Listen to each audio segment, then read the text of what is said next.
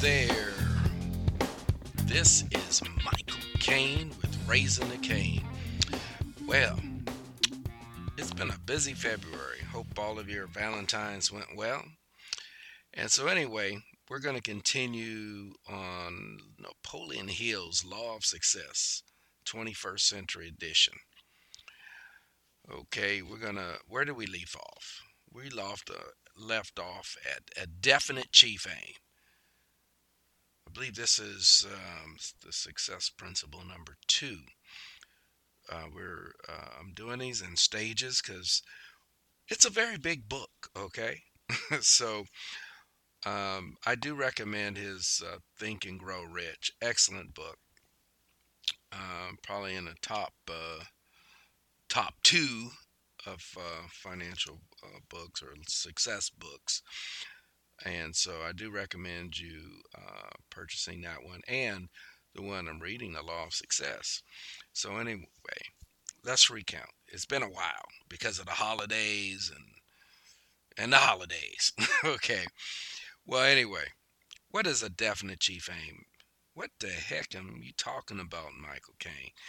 Well, what that is living on purpose, actually. Having a definite, absolute, defined direction, goal on what you want to do and how you're going to do it. What are you going to do to be successful, number one, and how you're going to get there. Definite, absolute plan, specific to the T. Or should I say to the P, plan. What are you going to do? Okay, are you going to be like a feather in the wind? The wind goes north, you go north. If it goes south, you go south, east, west. You get the idea. Let's get to the book directly. Napoleon Hill analyzed more than 16,000 men and women. Wow, that's a lot for facts. You see why I have to break this book down in many episodes, because it's so involved. This would be a mini series, a little movie, a mini movie, if we wanted to do that. But anyway, on success, who's successful? How many out of these 16,000 are deemed successful or failures? I hate to say that, but you know that's what it is. And we'll define what success means too, the barometer of his studies, analysis. So out of that study, 16,000 people, including men and women, 95, did you hear me? 95% of all who were analyzed were failures, and only 5% were successes. Here's one or two metrics here. The term failure means I'm reading out of the book now. Don't blame me. They had failed to find happiness and the ordinary necessities of life. Wow. Wow, okay. So to continue with that and to go deeper. Okay, they weren't happy. Does that mean, okay, I make $1 million a month. I'm not successful? Okay, that's a good question. Okay, financially, you have money in the bank. You're deemed rich. However, no, you're not successful. Point blank. Because you're not happy doing what you're doing to get that money. So, i.e., you're not totally successful in the big scheme of things, right? Okay, I know, I hear there's some debate here. Maybe we should do this on a, maybe we'll bring this up with the full ensemble with Maurice and Sandra, with Raising the Cane crew. I want to debate this. Are you happy if you have a lot of money? Maybe not. So here, This is what he says. One of the most startling facts brought to light by those 16,000 analyses was the discovery that the 95% who were classified as failures were in that class because they had no definite chief aim in life.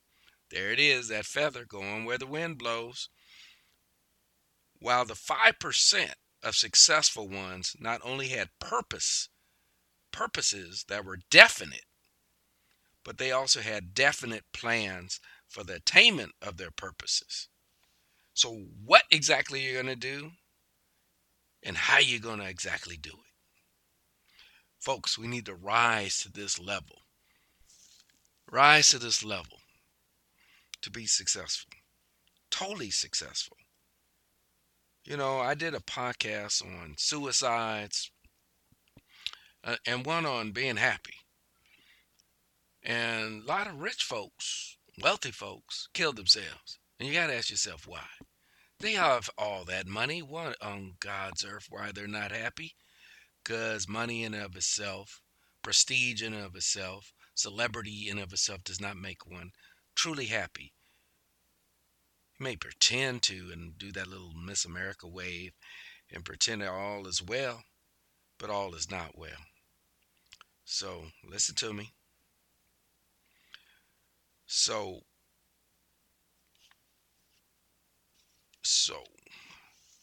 let's look at some of his analysis here.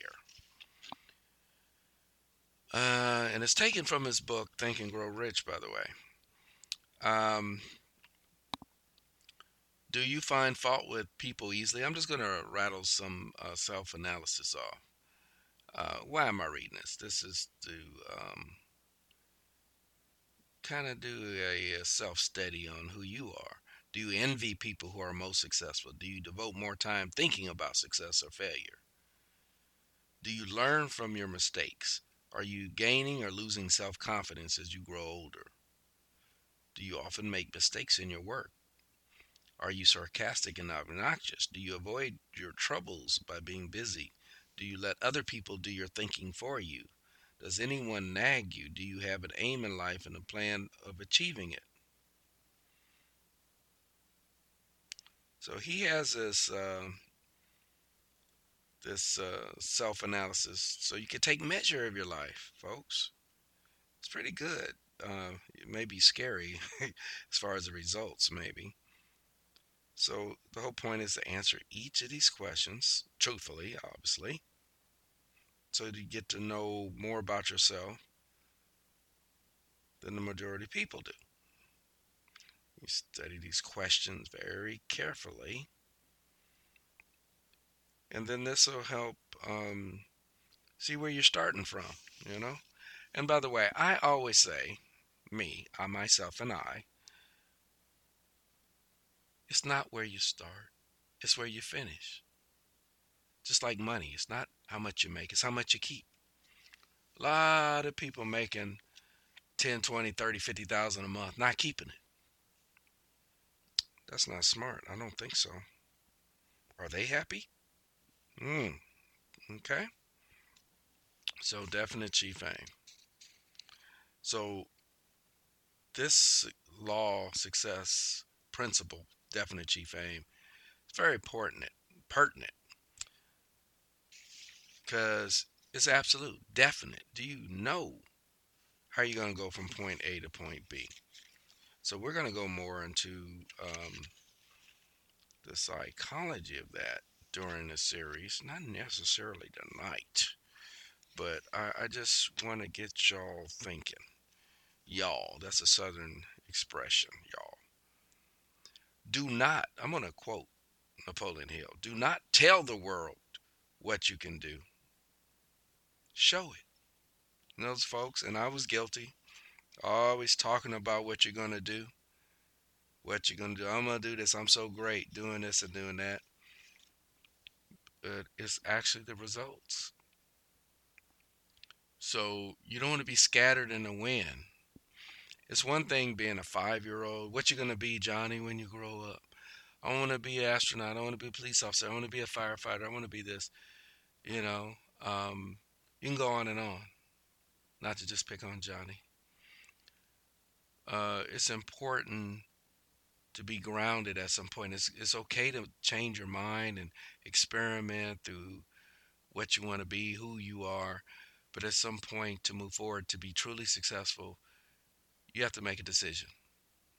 And, you know, one thing this book emphasizes, and I agree, because when I do my workshops or seminars or speeches or whatever I do, writing books or whatever, I always look at what are your gifts to the world? What are you naturally gifted for? Now, true, you could be gifted in something and not truly be in love with it per se, or want to do that as a vocation, but you could draw upon your natural talents and gifts to get you on that right path. Because then we already talked about being happy is part of the equation, right? Okay. So I want to read you this remarkable, fantastic story. And it happened in 1990. Yes, it's still in the book, Law of Success. That's why I say 21st Century Edition, beyond Napoleon Hill's Natural Life. But it's updated in the same spirit and vein, if he were still here. I'm just going to read it to you. I'm quoting the book now. In 1990, Douglas Grant was paralyzed in an accident that left him in a wheelchair. But instead of deciding that his life was over, Grant embarked on the pursuit of a definite chief aim. Remember what he's going to do and how he's going to get there. His father had told him he would never walk again unless he had a vision in life. Grant's vision was not just to walk, but to win a gold medal as a weightlifter. To quote him, "I decided I would make it happen," he says. He created his own strategy for rehabilitation, and it started to restore his mobility. Wow. Can you understand that? By 1993, he was not only walking, but he also won the World Championship of Powerlifting, getting that gold medal he had dreamed of. Grant's battle to restore his strength had also excited his interest in nutrition. He created a mastermind with a leading authority on enzymes. And remember a mastermind, we went over several series podcasts with that, where you're getting with like-minded individuals who thinking in the same trajectory as you, positive, optimistic, and goal-minded. But anyway, Grant hooked up with a leading authority of it and developed an enzyme-activated nutritional system called Infinity 2. And they said the program is used by professional teams like the New York Yankees, Houston Rockets, etc. $1 million business. So if you're still, this is Michael Caine talking here, if you're still trying to figure out who you are, what you want to be, it's okay. Just don't take 20, 30, 40 years. It can take, honestly, it has taken a lot of folks 2-3 decades to figure that out. So you got to do you. However, what do you want out of life? Why delay it? Now, true, you have to step out on faith. That's true. But be prepared. Just don't say, "Oh God, I'm just going to do it. I'm going to just walk the tightrope." Well, if you don't practice, you're going to fall. Okay? Faith is still rehearsing, still practicing, still developing, nurturing a talent, a gift, right? A skill, knowledge. So I like this example Napoleon Hill gives on page 163 of this book. If a ship lost its rudder in mid-ocean and began circling around, it would soon exhaust its fuel supply without reaching shore, despite that it would use up enough energy to carry it to shore and back several times. So notice the rudder is just going around in circles, using up all its gas, where at some point it's going to be hopeless. So the person who labors without a definite person, backed by a definite plan for its attainment, Let me repeat that. The person who labors without a definite purpose. So you're just doing something, just going through the motions with no real forethought to the conclusion of what you expect, how you expect it. So it resembles the ship that has lost its rudder. So if you do that, just like this ship that lost its rudder going around circles, you're staying busy, but you're not producing anything relevant, meaningful toward what you really want to be, what you want to do. So he quotes, let me quote him, hard labor and good intentions are not sufficient to carry anyone through to success. Notice, see that? You could be working your butt off, just working hard to get you there. No, it won't. Because that's in the eye of the beholder. What is your end goal? What does your heart say? What is your mind? What do you want to do with your life? So you can't be spinning your wheels. You may be doing something good, but it may not be good for you. It may be good intentions, good for someone else, but may not be good for you. So tough love. So this definite chief aim, it speaks about a definite purpose backed by a definite plan. And that is a plan of action, not plan of sitting down, plan of sleeping, plan of just hoping for the best, right? It's not haphazard. It's guided, specific, definite, is absolute what you're going to do and how you're going to get there.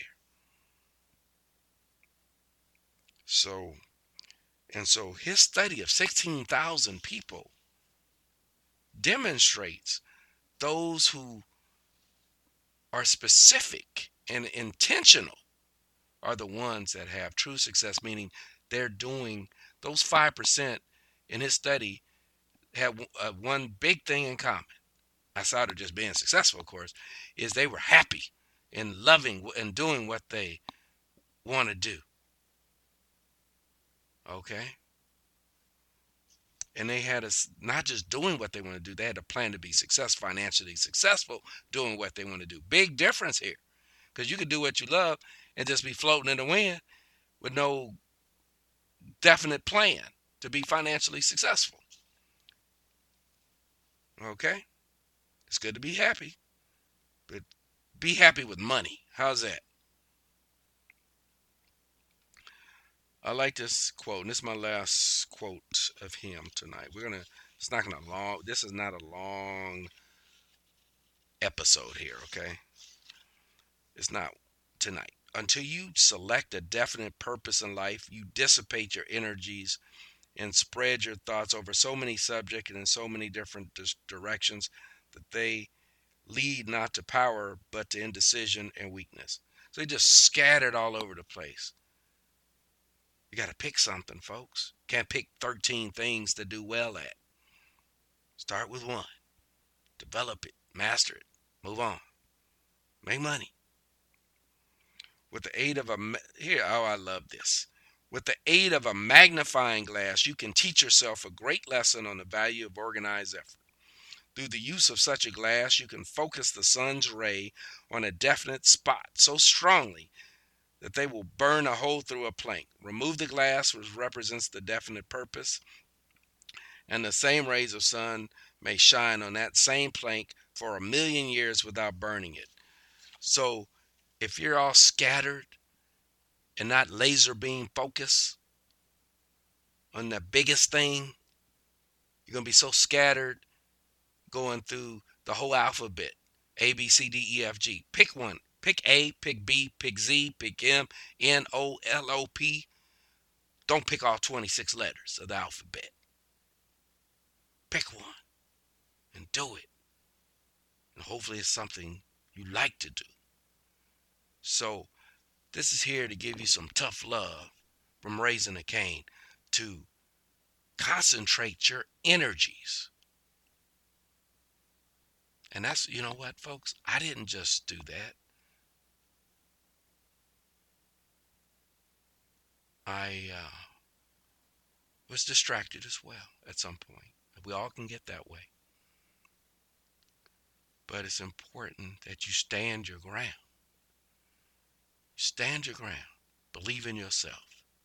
Say, I believe in myself. And you make sure you have a posse, an inner circle that believes in you too. Like in the mastermind we talked about, you have like-minded people, people that support you. Anyone that doesn't support you, you need a new posse. You need a new group. You need to establish some connections where you can support each other, right? So anyway, I hope you liked this episode. And we're going to continue with the Laws of Success. We have 12.5 more to do. So, but today, not tomorrow. Procrastinators wait till tomorrow. Don't procrastinate. By the way, my book is online already, Slaying Your Dragons, Living the Life You Always Wanted, through Amazon, Barnes & Noble. The hardcover's coming out in a couple weeks, probably 2 or 3 weeks. Next month, I'll just say next month. Hard copy, then the paperback to follow, then audio is coming. So I encourage you, Slaying Your Dragons, Living the Life You Always Wanted by Michael Caine. So self-serving for sure. I believe, Michael, do you believe in yourself? I believe in myself. So, and I believe in you, you listeners.